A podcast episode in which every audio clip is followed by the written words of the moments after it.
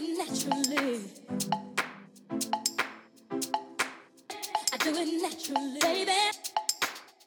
Baby. Welcome to Courtside Moms. I'm your host, Wendy Sparks.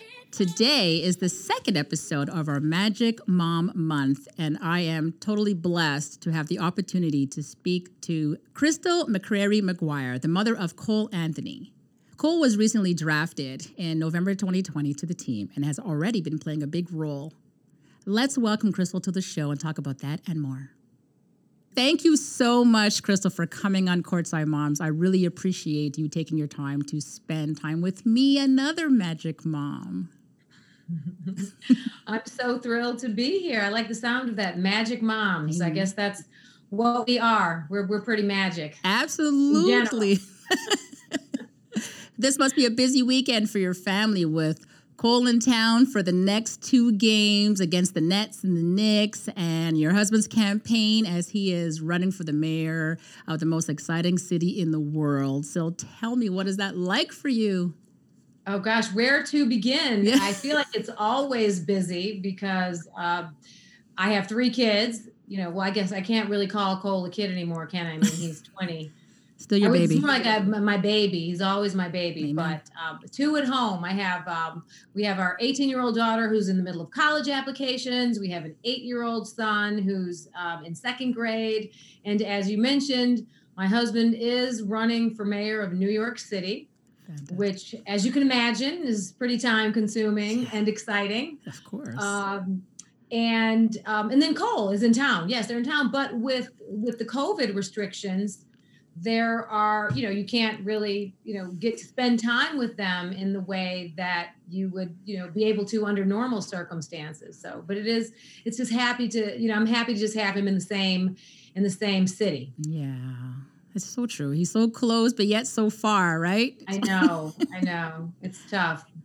So Cole is currently 20 and has He's- already had an impactful life from playing bas- from baseball, then basketball at a young age, having a dad in the NBA, a mom as a filmmaker, playing AAU to now in the NBA. So let's start from the beginning of his passion for basketball and where it all started. Wow. Well, he's just always been a very athletic kid. He was an athletic baby. um, and and really competitive. Um, I'm sure as you have experienced with with your son, just at a young age, they display um, physical talents. I mean, he had his his physical mobility. I think developed faster than um, you know anything else. His motor skills. Yes. And so he was, you know, before he could even actually crawl, he was seven months old, sitting up, and he would throw a ball overhand. You'd give him a ball and he'd throw it overhand. And I was like, huh, that's curious. You're throwing a ball overhand at this young. And um, he actually, I said he wasn't even crawling. He actually um, walked before he could crawl. Really? Um, yes. I think the mechanics of crawling was trickier for him than just the actual mechanics of, of walking Hmm. um, and then and then always just very competitive um, from a, a really young age from like the age of three. I remember him um, getting into a race just a foot race down the street with a kid who was almost eight years old and he lost the race by maybe an inch and he was um, inconsolable was so upset that he lost. And I was like, honey, you know, you're only three. You almost won. He's almost eight. And he said, my feet are supposed to be faster than his. Aw. And so it was just I'm like, hmm, okay. That's when I in my in my mind, I was just looking at this kid thinking, you um, you're pretty competitive. Already. And yeah. as a baby. Well, young Cole said he wanted to play basketball at such a young age. Do you think he felt pressured to play because he had an NBA dad? I don't think he really felt pressured because of that. I think that he just really loved the game. I think that um, he was just deeply passionate about the game of basketball, and it was aspirational. It was a dream. Uh, you know, as millions of kids around the world, you know, who Right. love sports and in particular basketball. Just the you know the NBA um, is a dream, and I don't think he was so different in that dream. Uh, but I think perhaps as it relates to his father, I think that because he actually knew that his father had played in the NBA, I think from that perspective, perhaps he um, felt like the aspiration was a little closer to a potential reality because he had a, you know, his dad as a role model who of, of someone who was actually in the NBA. Right. Um, but even that, I mean, that's you know, that's not enough on its on its face. Right. So Right. Well, he started playing AAU ball in the fifth grade. AAU is highly competitive. I mean, were you convinced that your son was ready for that level? Well, he actually started playing AAU in um, third grade. Oh, Uh, he started playing AAU in third grade, Mhm. and his first um, AAU road trip, um, I mean, road trip, like where they went to the Nationals, actually was in fourth grade. oh, I remember we took a um, a van. You know those vans that um, not not like the fancy buses that that the teams travel in now, where you have like well financed AAU programs. I mean, we took a van that that we drove with this group from New York City down to Lexington, Kentucky. wow. So I think it was maybe a 14 hour drive, and it was the sort of van where the seats didn't recline. Yep. so you're like sitting up. Mhm. Um, and and if that wasn't bad enough, it was a van that had a wraparound where they have an advertisement around the van of the of the team. So we like looked like a mobile advertisement driving uh, down south. Wow. Um, But yeah, that was the first time he uh, played in in the Nationals. But he was probably so excited to get in this van and and and go where he had to go. I mean, I remember my son playing AAU. It wasn't he wasn't that young at all. He was a teen, mm-hmm. but they drove from Montreal to Florida. And it was like Wow. 22, 23 hours in a van that has square wheels. Everybody's sitting straight up all the way there. Everybody in the van was like six five, six six, and up and it, they didn't care. they just wanted to They're get just there. happy. Oh yeah, It's amazing what they um, will do at that age, and um, they don't even think about the the you know discomfort. They're just happy to be with their with their teammates. Yeah. you know their their brothers. I mean, that's how it was for Cole. right. Uh, he he didn't. He could have been. I mean, it didn't matter what he was in. He was just happy to be with his buddies. Yeah, You know, you think of all the motels you stay in on these road trips as well, and for the kids, you know, doesn't doesn't matter where they are. They're just happy to be together and and to be playing the game that they love to play so much. I mean, at least that's um, Cole's experience. I mean, like two of his best friends um, that are actually with him in Orlando now. He met playing AAU basketball. I Oh, think they met in third grade. They may have even met in second grade, like on a like a less competitive than AAU, whatever Right. that for like I don't know if it's you go through different phases, but yeah. uh, he met them and they are his brothers to this day. Oh, that's awesome. So you attended his games and started shooting footage of his games and more. So what inspired you to do this, and what did you see that was so special that you wanted to capture it all on film? Right. So I am, you know, by my education, I am a lawyer. I stopped practicing many, many years ago, but I practiced entertainment law and then I started writing books and then uh, went into creating um, TV and film. And so I had been creating and and producing a series, um, a docu series um, on it was on BET, and I just got the experience of you know profiling different subjects in these series that I had done, and I was at the same time going to all these games with Cole as well as being, you know, like the, the I was the basketball mom. Everybody came to our house. It was, you know, I was carpooling and, you know, cooking 500 pancakes in the morning and uh, I had the opportunity, uh, which was a joy for our family, for Cole to meet so many different Right. um, boys hmm from you know different backgrounds different parts of new york city. And i just thought that the bond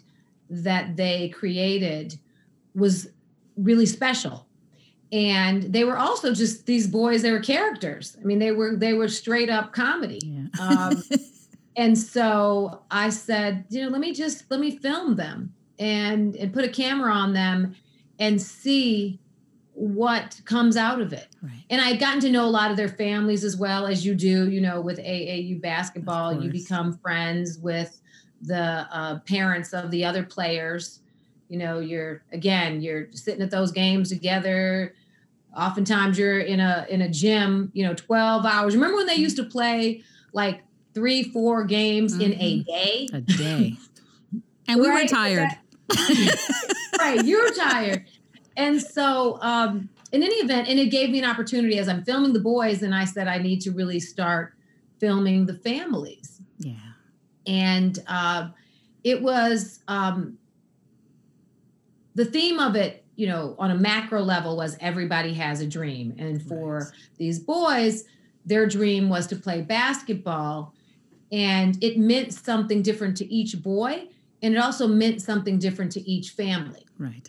and so that to me was a fascinating exploration as well uh, to you know get to know one of the boys families who for them him playing basketball and him showing talent at this age kind of brought the family together during a challenging time when they kind of lost everything in the real estate crash of New York City. So Right. it was like this galvanizing activity that brought the family joy and family time. Yeah. You know, another kid played on the team, and the mom wanted him to play on the team because he lived in a really tough neighborhood that was gang ridden.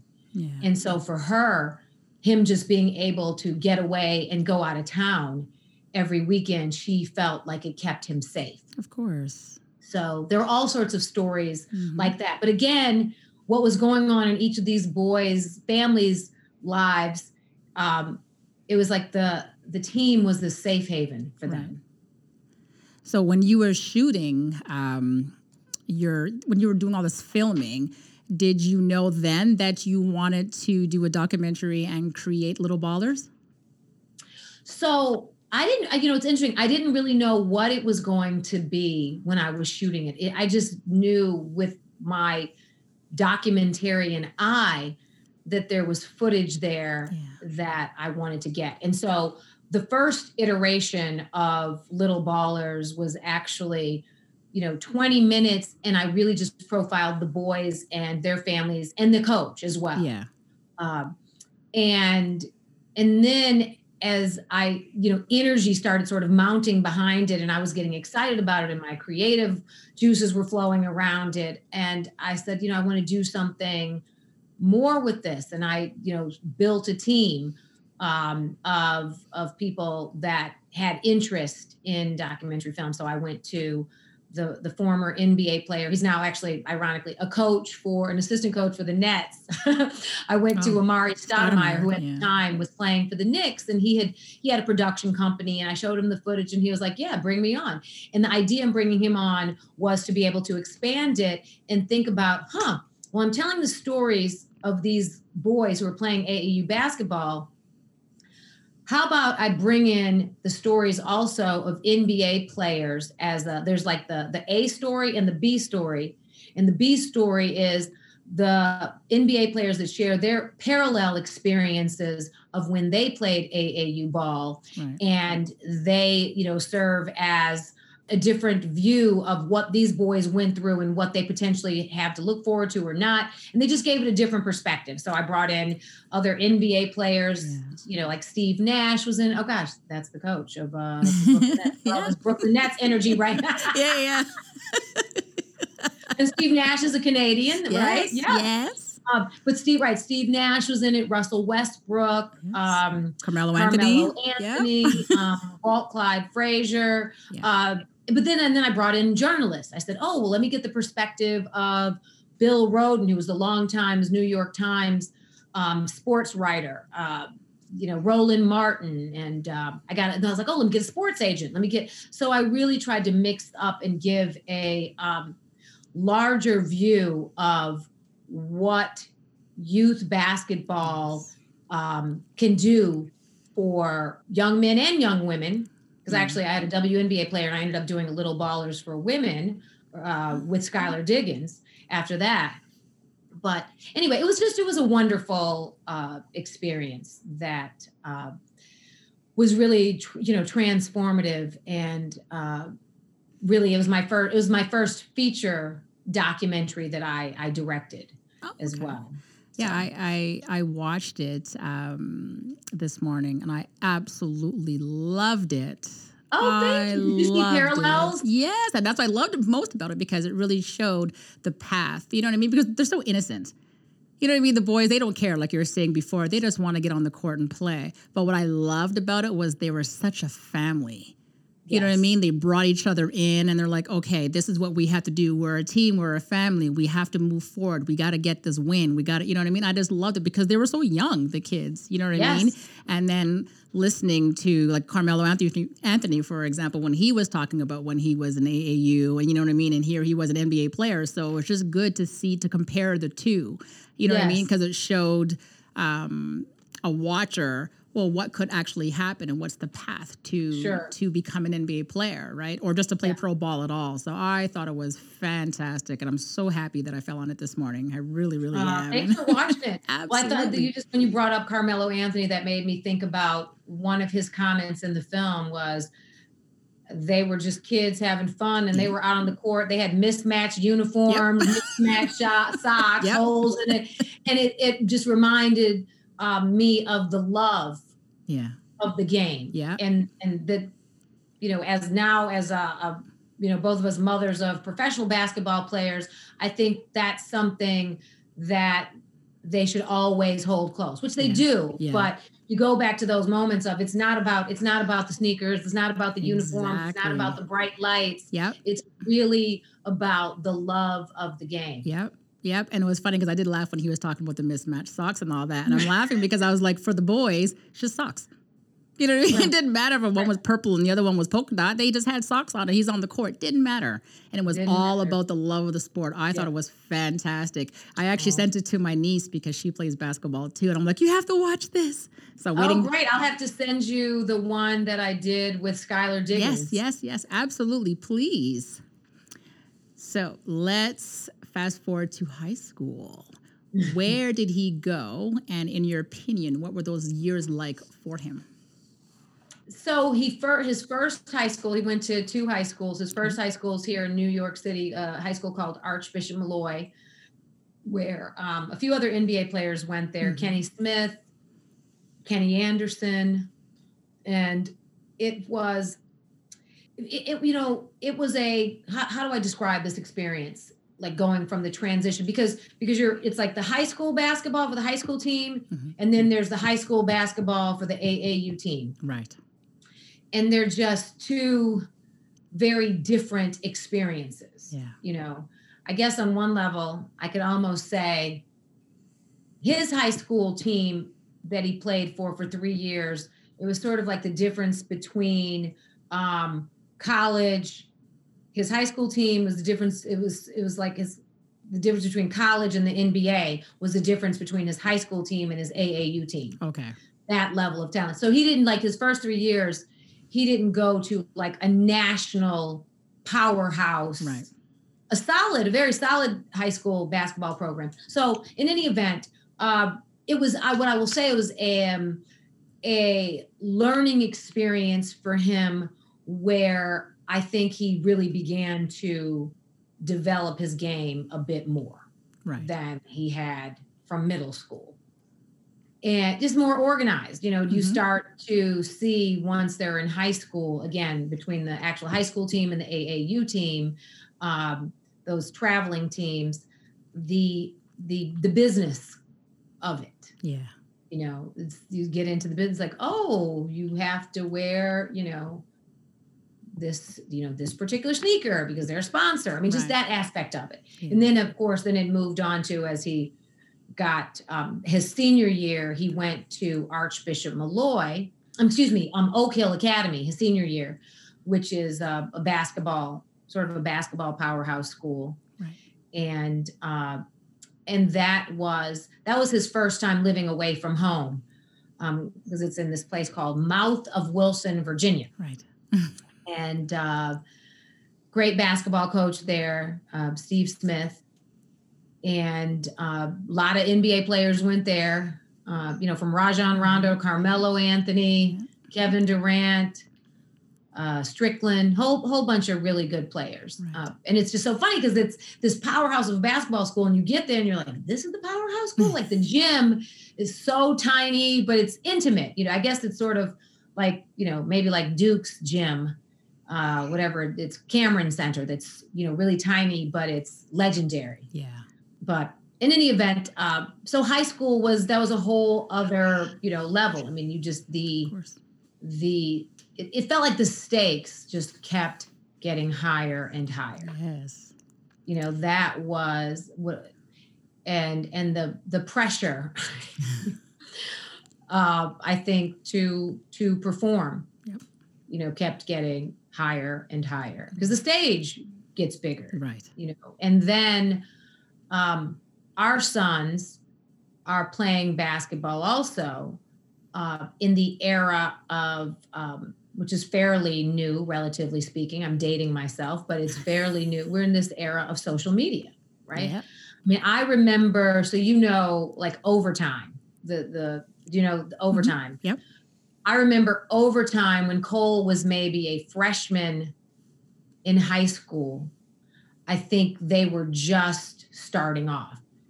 And i'm thinking as a high school player. People are coming to film you with what why are they coming to film you? What's this for and then they're like oh but it's on you know it's on this platform. It's going to be on twitter. It's going to be on instagram. So there's just this expansiveness from the marketing perspective um, and the reach of of basketball. It's you know it's still cole's still there playing it because he loves it and everybody you presumably that's playing gets some degree of enjoyment out of it.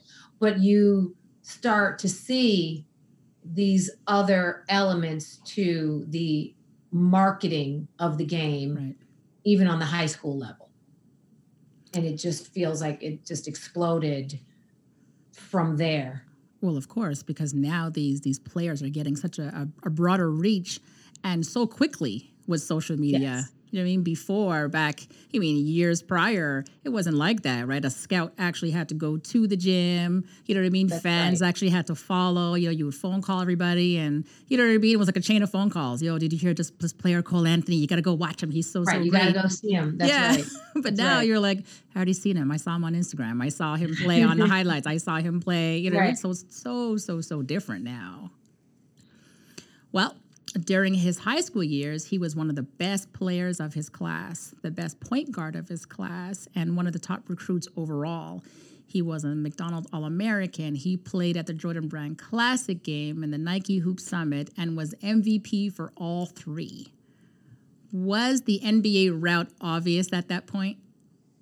I can't say for me that it was obvious um, because I'm, you know, still looking at him as this is my, this is, what is it? This is my baby. Mhm. yep. you know, you're going to, um, you know, you're going to college and uh, I want you to have the full experience of college. But um, I know for him, that was a dream. He wanted to go and play professionally. That's just what he wanted to be doing um, full time. Yeah. And so, from that perspective, uh, I think it was for him. It was was uh, pretty clear that's what he wanted to do, uh, and didn't mean you know that he was going to be able to do it. Yeah. Uh, because it, you know doesn't always work out that way Right. um, and he, you know, as you know, went to UNC, and it was a challenging year, Yeah. a really challenging year for him. He had surgery, um, you know, tore his meniscus, um, you know, first time he'd ever had surgery, and um, and then almost everybody on the team got injured. Yeah. It's kind of like what's going on now. I was But- just gonna say. I'm like, wait, how are they mirroring the magic? What's going on? of like what's you know i mean not funny but No. you know ironic but uh yeah so um you know but it all you know it, it it's it's all part of it it's, Yeah, it's it part of it. and you know the the it's not quite the underbelly of it but it's one of the downsides of it It's, you know risk reward Absolutely. I just want to go back two seconds um, to your college process because I'm just Yes. interested in knowing what were your top two and um, why did you choose um, North Carolina? the top two colleges Yeah. um uh i would say um oregon you know very different different coast different Yeah. style of play um but i would say oregon and and unc Yeah. yeah i would say i would say oregon and unc and i um both you know excellent programs Yeah. top notch both um extraordinary coaches uh, but um, you know cole ultimately made the final decision it was his decision his decision uh, of unc and um, i think i think what i would say is it maybe felt a little bit like home for him Hmm. i think there was something about the oregon it was so far away Yeah. Yeah. to be across you know not and not just like across the country from new york city and it wasn't like it was portland you get off and the campus is you know 20 minutes from the airport but you get off the plane in portland or wherever you and to go to eugene oregon i think that's where it's like another two hour drive three hour drive. Oh so it would have been really hard Yeah. for him to um to get home.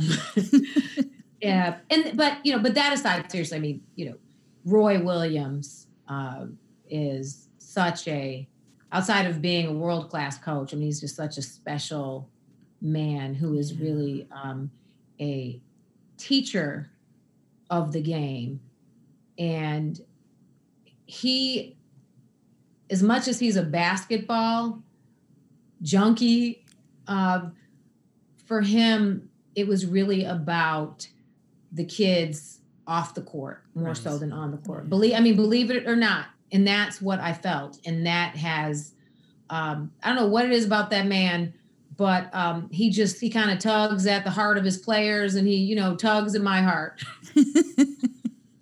well, there's so much to say about uh, Cole's career at North Carolina. He is so passionate and competitive, and the Tar Heels were known to be a winning squad and make the Final Four. Um, and he suffered his um, was a tear his meniscus disc, right? I believe. Yeah, You're right. had- yeah, or yeah. Um, and he and he still, yeah, he yes, he, that happened, and and I think it was actually, I want to say five or six games into the season, but he still played a couple more with it torn, not knowing it was torn. Yeah, Well, you just thought it was just swollen or oh, something. yeah. Well, of course, he's a kid, right? There's nothing ever wrong until Right, you're that's right. actually on the ground and you can't move it anymore. That's That's that's the only time they're going to admit to it, right? Yeah, so, I mean, I remember asking my son, like, well, why is your foot facing the other direction? Like, what's going on? Is it's okay? I'm fine. I'm like, I know, but it doesn't look good. Like, come sit over here. So, yeah, I completely understand. but when he returned, was there a lot of pressure for him to bring the team back to Mhm. a winning team? No, it, it's interesting. There was actually more pressure for him to not go back Mm. from various people and entities and, and, and just don't go back. Um, so there wasn't um, so much pressure for, you know, for him to go back. The pressure for him to go back was he wasn't finished playing college basketball Yeah. and he still wanted to go and help his teammates as, as best he could Yeah. um, that was you know what really motivated him he still he wanted to play more for you know roy williams For and sure. for the tar heels and he really you know again he really bonded with his teammates so he mm-hmm. wanted to go back and and play and help them as much as he could Well, of course, those are his brothers, right? That's right. So there's no such thing as abandoning your brothers. At the end of the day, that is you- absolutely yeah, right. you start the season together. You're going to finish the season together, right? I mean, Right. that's, That's absolutely right. to The me, the good, the bad, the ugly. Amen. You know what I mean? And and looking at little ballers, that to me is in my mind were cultivated for him. You know what I mean? Because I'm watching it and all the kids are bonding together, and like you said, like Mm-hmm. there's that brotherhood. So he brought that all the way with him. You know what I mean? So Yes. injured or not, he's like, listen, I'm coming back, and we are going to finish this. right, Not Cole's going right. to finish it. We are going to finish it. Right. So kudos to him. Well, his season at North Carolina, North Carolina wasn't as great as expected, but he still chose to declare um, for the Mm-hmm. draft. So let's talk about that a bit and the people who played a role in that decision. That again that was the the decision to declare was his Hmm. that was it was that was his his decision it was what he wanted to do um again you know that basketball bug for these players who just love the game um there was no you know talking him into it or out of it this was cole Yeah. you know very singularly focused on wanting to play basketball professionally and um, not having any distractions from doing it. And um, you know he wanted to just be able to focus 100% on it. So he that's what he wanted to do. I didn't have you know i mean he obviously had conversations but it was it was it was his decision. Yeah. like it was his decision what you know college he ultimately went to it was his decision. I mean he of course you know talks to us. He talks to to me and my husband ray and his father Mhm. greg. Um, we are you know like his his sort of his brain trust. But at the end of the day he really wanted to uh, declare. Right. Well, due to COVID, draft preparations was completely different uh, then, you know, and before with the virtual combine, and it's just so totally different than before. So, how did Cole have to prepare for this next step?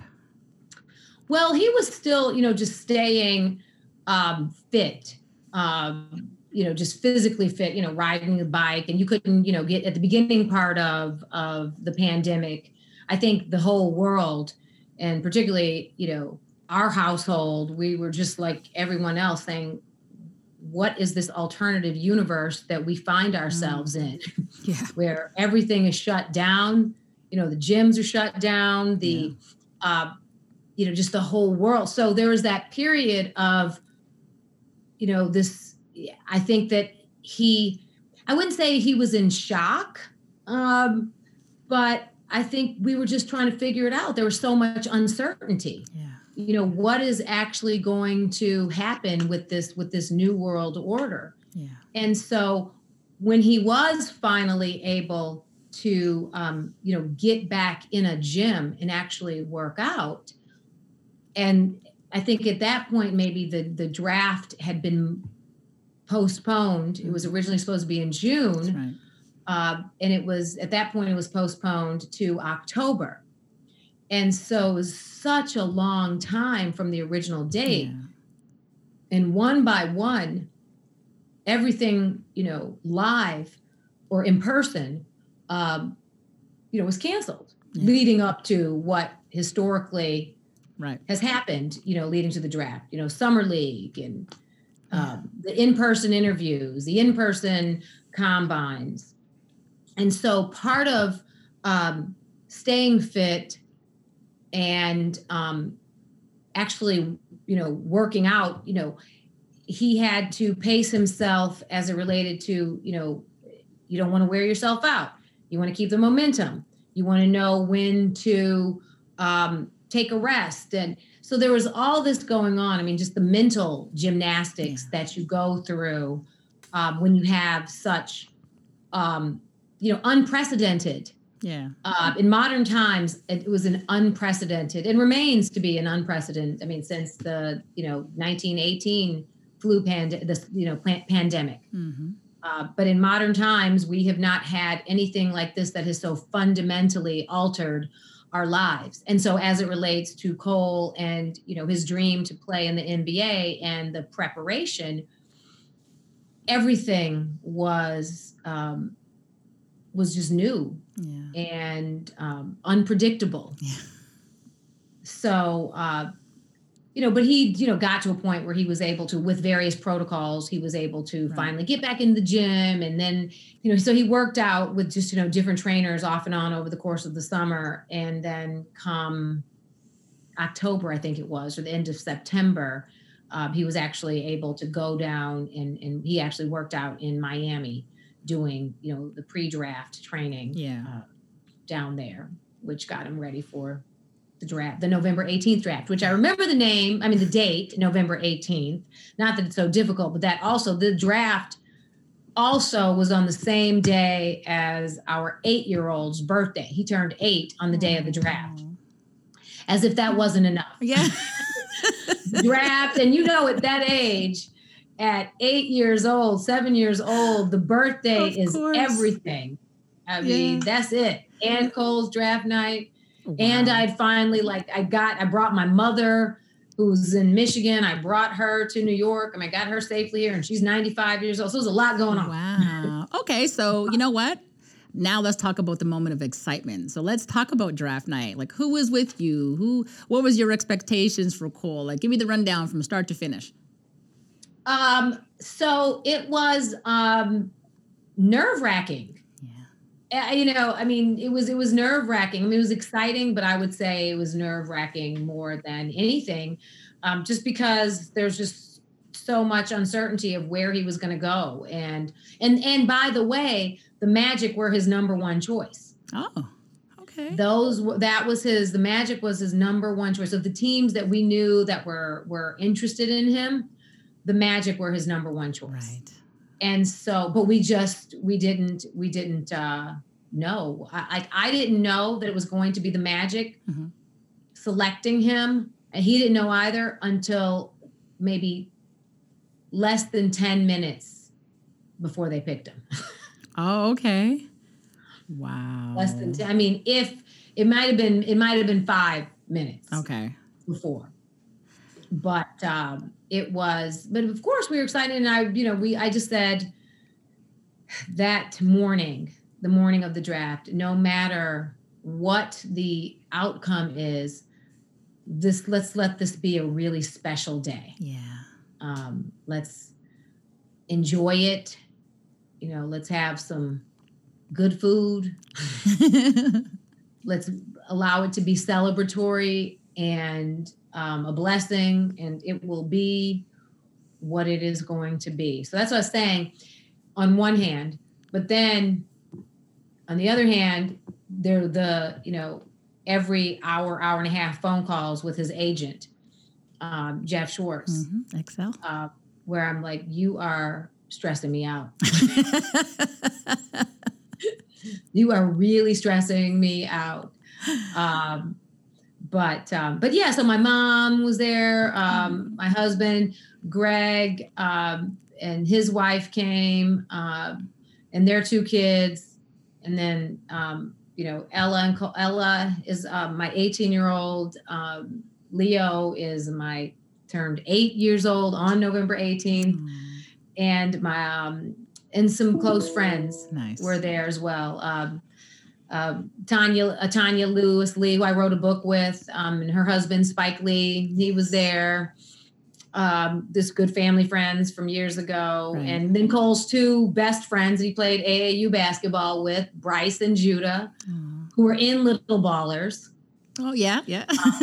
who who um, are with him, you know, in in Orlando. They were there too, so it was uh, it was quite a day. And then you know when they called his name, Mhm. well, we actually got a call like you know that they were, but when they, but still not real until your name is called. Right. And so then Adam Right. Silver, you know, with the 15th pick, the Orlando Magics, I mean, and it was just um, surreal and um, joyous. Yeah.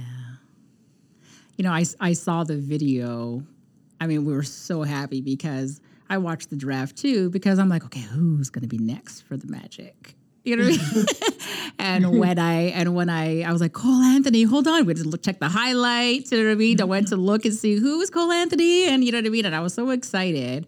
And you know what I mean. Within the magic community, the people that I speak to, you know, we're, we're texting each other, and it, it was it was really really really a lot of fun. You know what I mean for for us as well because you're always Right. welcoming that new new player, right? It's just it's so exciting, and I just I loved your family's reaction. I just think it's it's just amazing because it's different when you're um, when you're home or doing a private gathering versus when you are um, at you know what I mean at the draft.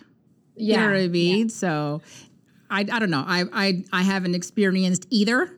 But Mm-hmm. for me, if I had, would have had a choice, I would have preferred the private gathering because that's more intimate with your family. We can run Sure. run around the living room all you want. You know what I mean? It's just right right just- no it was it was it ended up being no it was it was it was great i mean after after he was selected it was particularly great because it was like yeah. you know, Finally, because i spent the you know it was just the again the uncertainty and the agonizing part of because you know when it's your children you want for your children more than you want for yourself. You want everything for them um, and you want their dreams to come true you know? Um, so for because i was just was thinking to myself i knew i know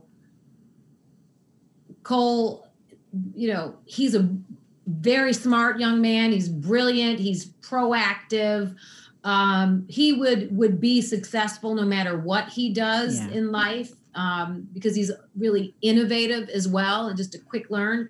But at this stage in his life he didn't have a plan b.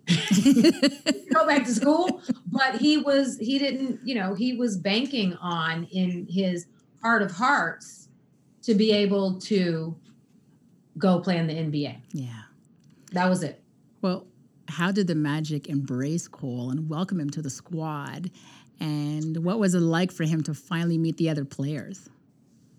Well, you know, Mohamed Bamba, who he uh, played um, AAU basketball with in high school, um, was so excited because, again, Mo's another one of those. Like, Mo was actually with us the night he got drafted. I mean, I think he stayed at our house that whole week that he got drafted.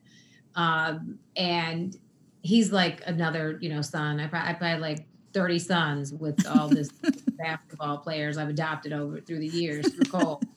Um, so that was like the first thing they were so excited to be able to you know you know be reunited so that was um, a Right. thrill and um, all the other players i mean that he's you know just has he said everyone has been incredibly welcoming and you know taken him under their wings you know especially just you know being the rookie and the the the rookie the rookie mistakes you know that you're going to make. I mean you know the veteran mistakes but in particular the rookie mistakes. Yeah.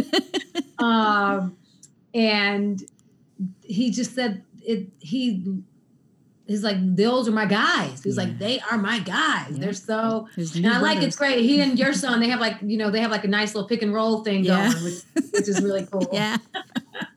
He's like, this, these are my new brothers, right? yes yes that's exactly right Well, after being drafted to a particular team, a player has to get ready to be implemented um, to the team. Some watch film, some call players or staff, etc. Do you know if Cole reached out to the Magic prior to his arrival to get to understand the Orlando Magic organization and what he was about to face? Yeah, well, um, actually, before they even drafted him, they had come to see him play when he was working out in Florida, in Oh. Miami, where he was down there for like a month. Yeah. And he actually had, they came to see him play, and he had, um, he had dinner with the president, the GM, Yeah. and the assistant GM, where they had like, I think, like a three hour dinner. So they really got a chance to um, talk and get to know. And it was just it was just the four of them. I mean, he Yeah. didn't have a parent there; it was him. And I think that they really bonded and connected then. Right. And then, of course, you know, the night of the draft, he spoke with um, the uh, the president of of the team Yeah. um, as well. And and then they wanted him to come down there. I think maybe two days after the draft, and I that's when I my one time I went down there with him. Yeah. Uh, I went down there with him and and my eight year old, which was thrilling. And that's when like he signed his contract Yeah. and you know got to see the facilities and so on and so forth. But again, everything is tempered by COVID a bit. Yeah. you know all the protocols around that because before he even went in the arena, he had to get his um, COVID test Right. and Yeah. you know I guess continues continues now. but they, I guess they get two tests a day every day. Yeah. Yeah.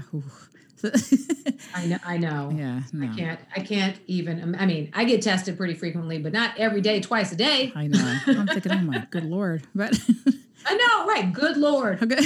I mean, I guess right now with what's going on and some players actually catching it, I guess it's kind of a good thing now. I mean, Wait. Oh, what? Getting the Getting tested? the- yeah. yeah. I know. I know. I yeah, know. It's, it's But thankfully, the vaccine's here. My mom got her first dose of it. I'm excited about Oh, that. okay. So, yeah. anyway. Well, the statistics the statistics to becoming an NBA player is slim when you look at the numbers. I mean, I, I believe it's like 1.3 percent of NCAA players are drafted to the NBA. Was it? Yeah. What is it? It's I don't have that. the. It's around Is it that 1.3 percent or something. Yeah, it's well Is that? Because what is it? Yeah, uh, I, was. I would have thought it was less than one percent. Because what is it? I had a graphic in little ballers. Do you remember that? I can't Yeah. remember. It was something like. Um, it's changed obviously since then, but when I when I made it, it was something like 10, 11 million. And this was just in the U.S. 10, 11 million kids play high school basketball. Approximately, Yes. approximately 2,000 play um, Division One basketball. right, and 60 get drafted. 60 are drafted. Yes, 30 Yep. make the team, Yep. something something Yep. like that. Uh, crazy. but now it's the game so global. I mean, Yeah. you all. I mean, you look from around the the world. It's a it's a global game, and there are players from anywhere, dozens of countries yeah, across the globe. any and everywhere now. That's right. Well, Cole is very talented, but so are other thousands that play in the NCAA. Absolutely. What is it like for you as a mom when you think about the fact that your son is a part of that small percentage that made it to the NBA? Well, first of all, it's still surreal. Yeah. number one it's still kind of it's still i mean it's starting to settle in a little you know as i've been you know watching him on tv play and i'm like oh he's he's actually in the nba there's that there's that part of it and and you know and, a, and it's a and it's a blessing. Yeah. you know it is a tremendous tremendous blessing. I don't know how else uh, to to put it but it is. Um so there's that part of it and um, then to think about it as well it's like i also it's so funny there's this renewed respect. I mean i'm a fan of basketball uh, i never you know really i was never really good at it that wasn't you know my sport uh, as an athlete you know if cole's listened to this and be like you weren't an athlete in anything You know, like that. i ran two new york city marathons Yeah, yeah, yeah. but um he uh but but my my renewed respect for the talent level of the NBA now watching him play against these guys who I've watched play um he's watched play as a kid he's idolized and and see him get schooled yeah. Different level. like oh i mean i and it's so funny because his first you know game that he started you know sadly sadly after after markelle Mm, yeah. just breaks breaks my heart Mm. what happened to him um but um you know cole had to you know try to step up and and happen they you know coach started him but i was like wow the first start is against james harden I know. John Wall. Like, really? Yeah. Really? like, you it has to be against them? Are you kidding me? I mean, I was, you know, and it was funny, like, as a mom watching him, like, I knew he was nervous and intimidated uh, playing against them. Um, and, and then, you know, and he's, he's so competitive. they're all so competitive. yeah. But there was one point in the game where John Wall had fallen or something, and it it was not because Cole fouled him or anything. And John Wall's teammate was there helping him up, and I saw Cole kind of run over and was like helping him up Yeah, too. And. I was like, "Oh, you're like such a fan. That's so cute." Yeah, yeah. well, Like that, you know, which is great. It was excellent sportsmanship, as there should be. But but it just I, I it was extra. I was like, oh, Yeah. oh, you really need the kind of extra with this. that's funny. That is rookie move. right, right, right, right, right. No, but it was, was and so um, and then I'm just thinking, and then tonight he has to play Harden twice. Mhm. I know. I was like, really? That- I know. I was like, what? Harden's making his debut, and here in New York on the cover of the news today um, was a big picture of Harden with the caption "Fear the Beard." and James Harden had been my eight-year-old's favorite player in the NBA. He just loved James Harden. Like he, whenever the Rockets would lose, he would just cry and cry and cry and cry. And um, he saw that, and he was like, "Oh boy." He's like, he's against Harden tonight, and Kyrie Irving, and Kevin Durant. That's too funny. So He's like, I just played the beard a couple days ago. I'm like, right, the trade right, couldn't right. Happen. I gotta, I gotta play you on another team. I know, the trade couldn't happen next week. He was like, so. I know. I was watching that game and I had to laugh because I I, I remember our our rookie Karim Mane was guarding Oh. James Harden, and I'm like, really? Like, I was like, oh, that's wow. right. How did I get? Yes, yes. And I was like, poor Karim. I mean, just to say, you know what I mean? He came from Yeah, Montreal and you know what I mean? He's like, what, 20, just starting. He came from college in, in Montreal, Quebec, right to the Orlando Magic, and he's guarding James Harden. And I was sitting there watching this game, and I'm like, okay, I got, it. yeah, I, I got to see what's going to happen here. you know I Well, mean? it, and it and that's and my point around that is it's a reminder of just how high the talent level is. Absolutely. And I loved it because that just pushed Karim to do what he was, you know what I mean? Like you're on Right. this team now, you know, you're no different than anybody else. And Right. this isn't the first time you're going to be, you know what I mean, playing versus a veteran player. So do what you got to do because this is why we have you here. This is why we recognize your talent. And he held his own, but it was just funny because we're like, wait, what? like, we're like, hold on a minute. So- I was watching last night's game and Cole, he got hurt. Is he okay? No, I think he was he was fine. He was Okay. fine when he hit his head. Yeah.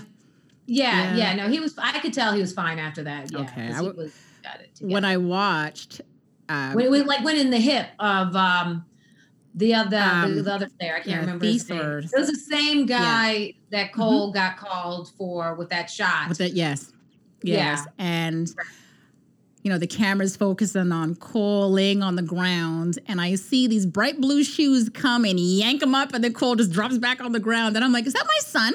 Is it- and I'm like, let him go. Just funny because you know all I see is Cole's body lift and then drop, and I guess he was like, "You're not ready? Oh, okay." and then the shoes walk away, and I just had to laugh because I'm like, "Oh, poor Cole." But I mean, I was, of course, I mean, we knew later he was better, but I mean, as a mom, you don't ever want to see no, your no, child No. hurt in. Yeah, I know. For a minute, I was like, "What happened?" Because they were like, "Cole is down," and I was like, "What happened?" And when they put the camera back on I was like, "Is he hurt?" And then I saw him, but I could. It, it did not seem like he was really hurt, right, right, uh, like seriously hurt. I think. You know, Yeah. he was just kind of jarred a bit. yeah. I just want to ask. Basketball has been a big part of your life for quite some time now. Is there Mm-hmm. a difference in the role of being an NBA wife versus an NBA mom? Um, well, as an NBA mom, I'm just so much more vested in it. Yeah, yeah, So much more So different, eh? vested in it. yeah. I mean, as a as a high school mom, as a middle school basketball mom, or you know, I'm just more vested in it. More because- involved, eh? Yeah, and just the um the intensity level Hmm, for sure. as a as a parent. You know, it's um, just the fact that the spectator sport that it is Yeah, uh, is amped up, um, you know, infinitely when it is your child that you're, you know, spectating. It's just a different. It Yep. has you have a you have a physical reaction yeah. when your child is out there, you know, on the court performing. I mean, and and when there there's so much you know, there's just it just feels like Yeah. there's so much at stake. You know, Yeah. Absolutely. people watching and you know the the performative um, paranoia you have. Uh, there's just a lot of other elements that go into play. Yeah. Have you had the opportunity to watch him play live at the Amway Center yet? Sadly, I have not had a chance to. I've been trying to figure out how I can pull it off um, because um, in New York State, if you travel um, to a non-contiguous state from New York Mhm. uh, and come back to New York, you have to be quarantined for 14 Yes. days. Now you can test out, but I would have to. I'm, I'm trying to figure out how I can do it because I would have had to bring my eight-year-old Leo, who's Mhm. Cole, Leo and Cole are best friends. If I were to go to Florida to see Cole play live and not take Leo, I just don't know if he would ever forgive me. So I'm trying to figure because he he would have to stay out of school for 14 days, Right. Um, and he wouldn't want to be at. So I'm trying to figure that out. It's Mm. just a whole lot. It's just a lot of decisions around that. I feel But you. the, the, the, the short answer to your question is no. Sadly, I've not had a chance to see uh, Cole play in person yet. I'm really very Yeah. sad about that. Oh, I feel you. I mean, I've seen Cam play. I've been to the Amway Center many times, but this season, for the same reasons, I, I mean, I can't. I can't go either. You know what I mean? I it's it's getting out the country is is an issue, right? I mean, I can get out the country, but it's just getting back and then Right, doing the I 14 day quarantine and yeah, it doesn't interest me to sit inside the house for 14 days. It really doesn't. No, No. no, it's Uh-uh. just it's a it's a lot. It to, is. It's a lot to do it. It is. It's like being in Yeah. prison. I mean, no thank you. I know. I mean, no. So hopefully, hopefully this will be all said and done soon, so you and I can sit together and and I cheer our boys I- on. Uh, uh, I can't. I, I listen. I am so looking forward to that day. Oh yeah, very very soon, very soon. Soon and very soon. Yes, I want to ask you some fun facts now about Cole. Oh, okay. Yeah. What is your go-to dish that you make that he just absolutely loves? That I make. Yep. That he loves. Mhm. Um. Well, if we take pizza out of the equation, which is his favorite food, um, you know, some very gourmet dishes like scrambled eggs and cheese, Mhm. scrambled hard. He loves that. Uh, toasted um, peanut butter sandwiches. Yeah, he likes the you know protein on the toasted peanut. He loves peanut butter. um, but he doesn't. But Cole, do, he doesn't eat that much. He has a very finicky Hmm. diet. Um, he does not. He doesn't eat um, red meat. Okay. Uh, and so so there's no hamburgers, no steaks, no. Um, and chicken, he's so particular. He only I, like the way he likes chicken. I don't really know how to prepare it the way he likes it. okay. Was he always picky as a child? yes. Oh my God, my son ate everything. He's he's always pretty much he's pretty much been picky. Um, penne pasta with butter and salt. exotic. We're getting exotic. I now. tell you, I'm like, wow. Okay, Ooh, okay, he's different. um, and um, I'm trying to think what else that I make that that he likes. That's, but I I cook. I cook. You know, lots of dishes. But Yeah. I wish he ate salmon. I mean, I I have a Mm. green salmon dish, but he does not like. He doesn't like fish either. Well, I'm gonna hold you to that because I eat salmon so often that people are telling me, okay, enough with the mercury, put it down. I was like, because I love, love, love salmon. Just as long as you're not glowing. Yeah, yeah, yeah. you should be as long as. I'm not shiny. Yeah. I mean, I mean, like the glow from something. yep. Yep. Good glow, the beauty glow. Yep. We'll take that. But not the mercury glow. I feel you. Not not the mercury glow. Pass on that one. what was one item as a child that he could not live without? Oh gosh, one item like a physical item Yeah. that he Something that he just couldn't live without. always had that you noticed that he Um, just always? If I mean, if he had a, a favorite item, you know what I mean? you know, I I can't say that it was just one item, but there were like things Sure. that he was really into. I Yeah. mean, he was really, really into Pokemon. Awesome. Loves Pokemon. Yeah, my Uh, son too. Yeah. Oh, really? hmm Yeah. And he would have he had some you know little Pokemon impersonations that he would do that were pretty funny. um, and that was that was one of his favorite things. I mean, he did go prior to that when he was younger. I mean, he actually he wa- he did he did go through the Thomas the Tank Engine stage when he was like two and three years old. you know Thomas, Yep, Thomas the Tank, yes. absolutely. Yep. and so I would collect a lot of those trains for him, and he was really attached though. So there there were some moments he'd go to bed holding them in his hands. Oh, that's you know, fantastic. That's little fantastic. Thomas train. I remember my son, he absolutely loved um, Pokemon. And I used to laugh. I think there was like 109 of them. And he used to name them all. And I used to get so angry. And I used to tell you know your schoolwork like that. You better know your math. And Right. Yeah. No, Cole's the same way. and so now my eight year old's into Pokemon, but now they're over. I want to say, I don't want to like offend the the Pokemon fanatics, Right. but I do know that there are now over 600 oh. Pokemon. Wow. And Cole can name all of them. oh my God. He can name every. I mean, he knows them so well. When Leo was like, "What Pokemon is this?" Cole like call him and show him, and, and Cole's just like, "That's you know Rayquaza, Wartortle." That's funny. Did you have a childhood nickname for him? And if so, what was it?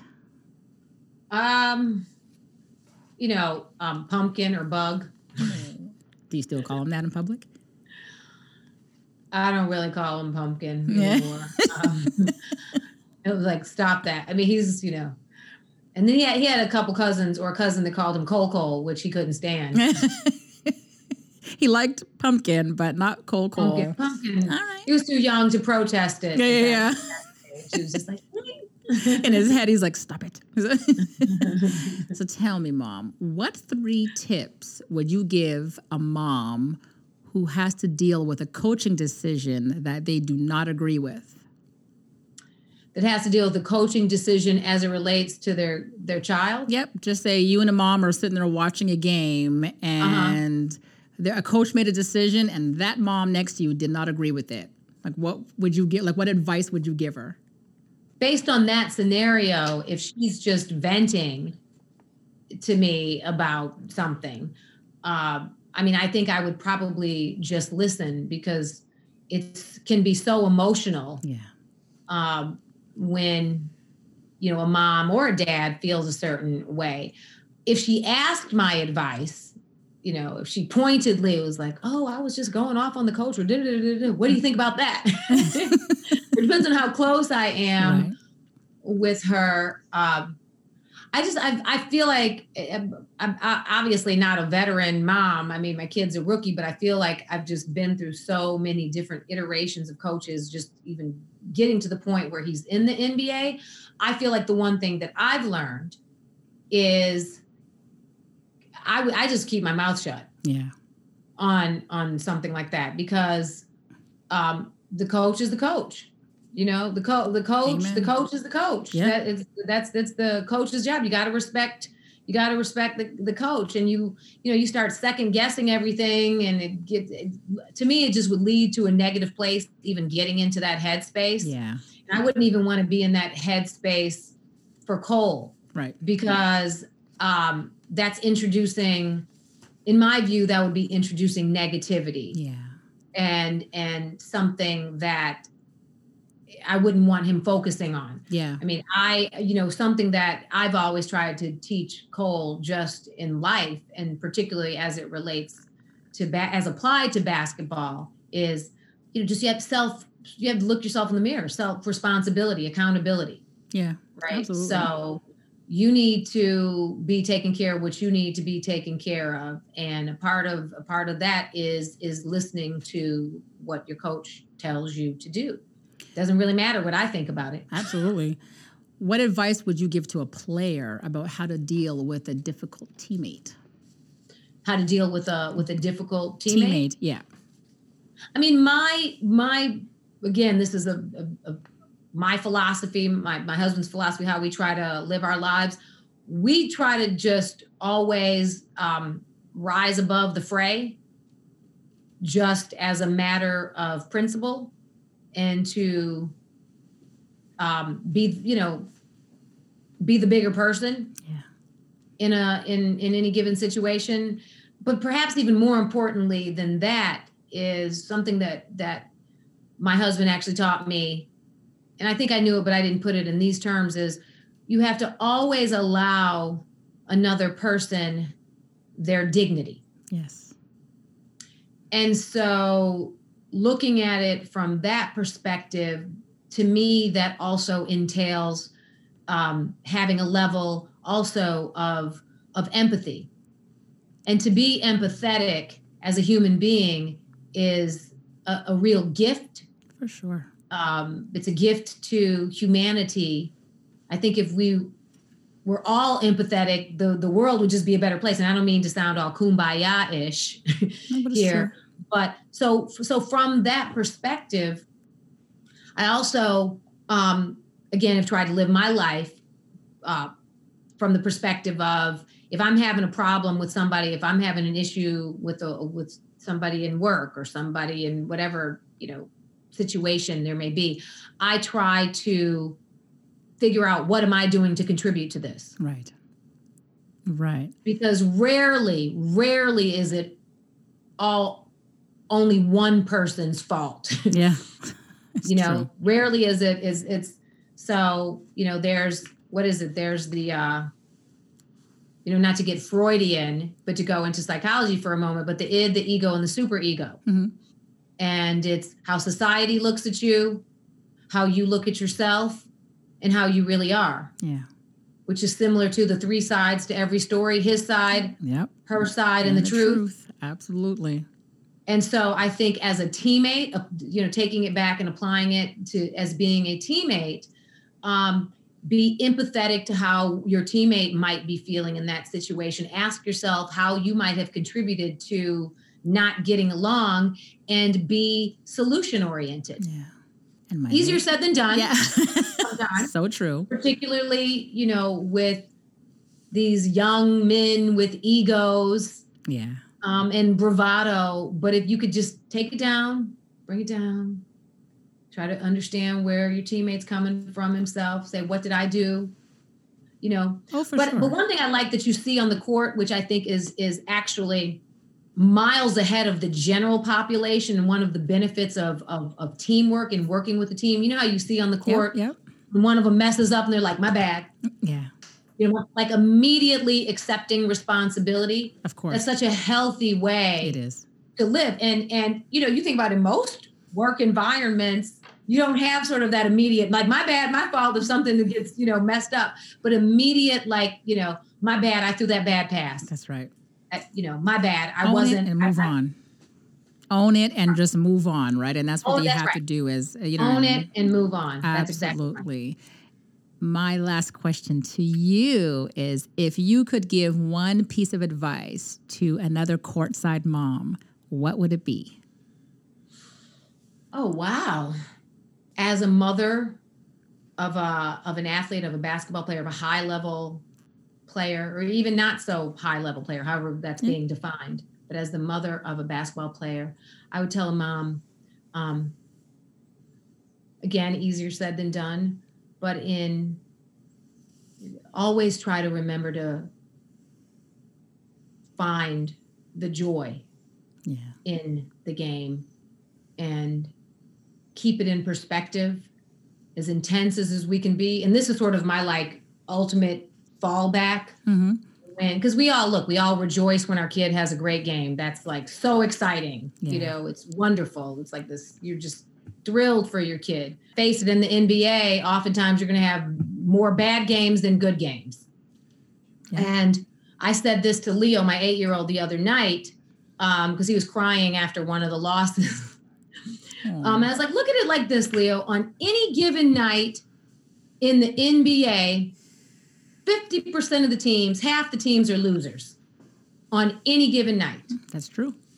So keep it in perspective and pull back and as much as we all want to win and we want our kids team to win and we want them to perform well understand it may be a high stake game and a high price game and a multi-billion dollar industry at this level Mm-hmm. um, it is still it is still a blessing that they're able to do what they love to do at this level That is great advice for any mom, for any player on any level. Like you were saying before, um, is it? Am I asking you the question for a high level player or a player that's just beginning? At the end of the day, every player, no matter what level they play, they feel that they're a high level player. You know what I mean? Yes, they're on a that's right. team. You know what I mean? AAU. that's right no you're right You know what I you're, mean? you're absolutely right so my, I- my second grader he feels like his team he feels like it's the highest and it is you're right yeah, for his level and his age, absolutely, he's where he needs to be at, right? You know what I mean? That's they right. they they see that dream, but on you know, I mean, on the court at that moment. You know what I mean? Like, yo, we're we're we're, high level players. You know what I mean? We play on a team. We know we got Yes, uniforms. yeah, uniform Yeah. right right right. Absolutely.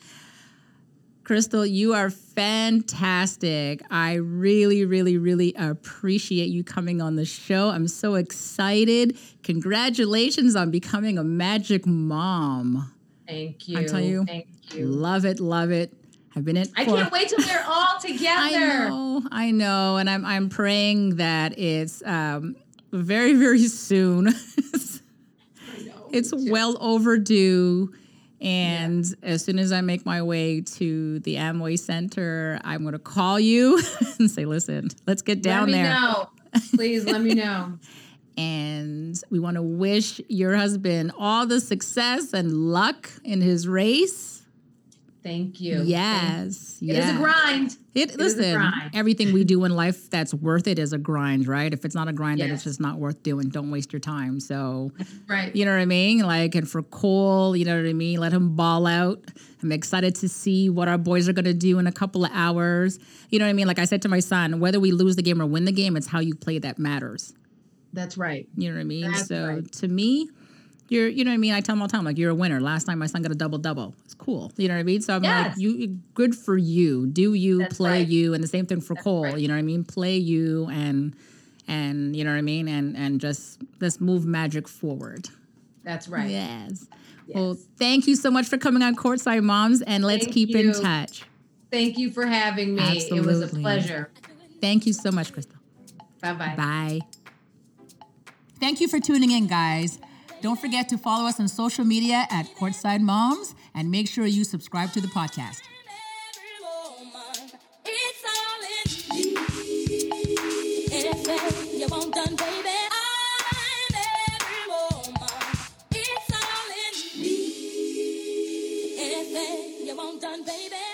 do it naturally.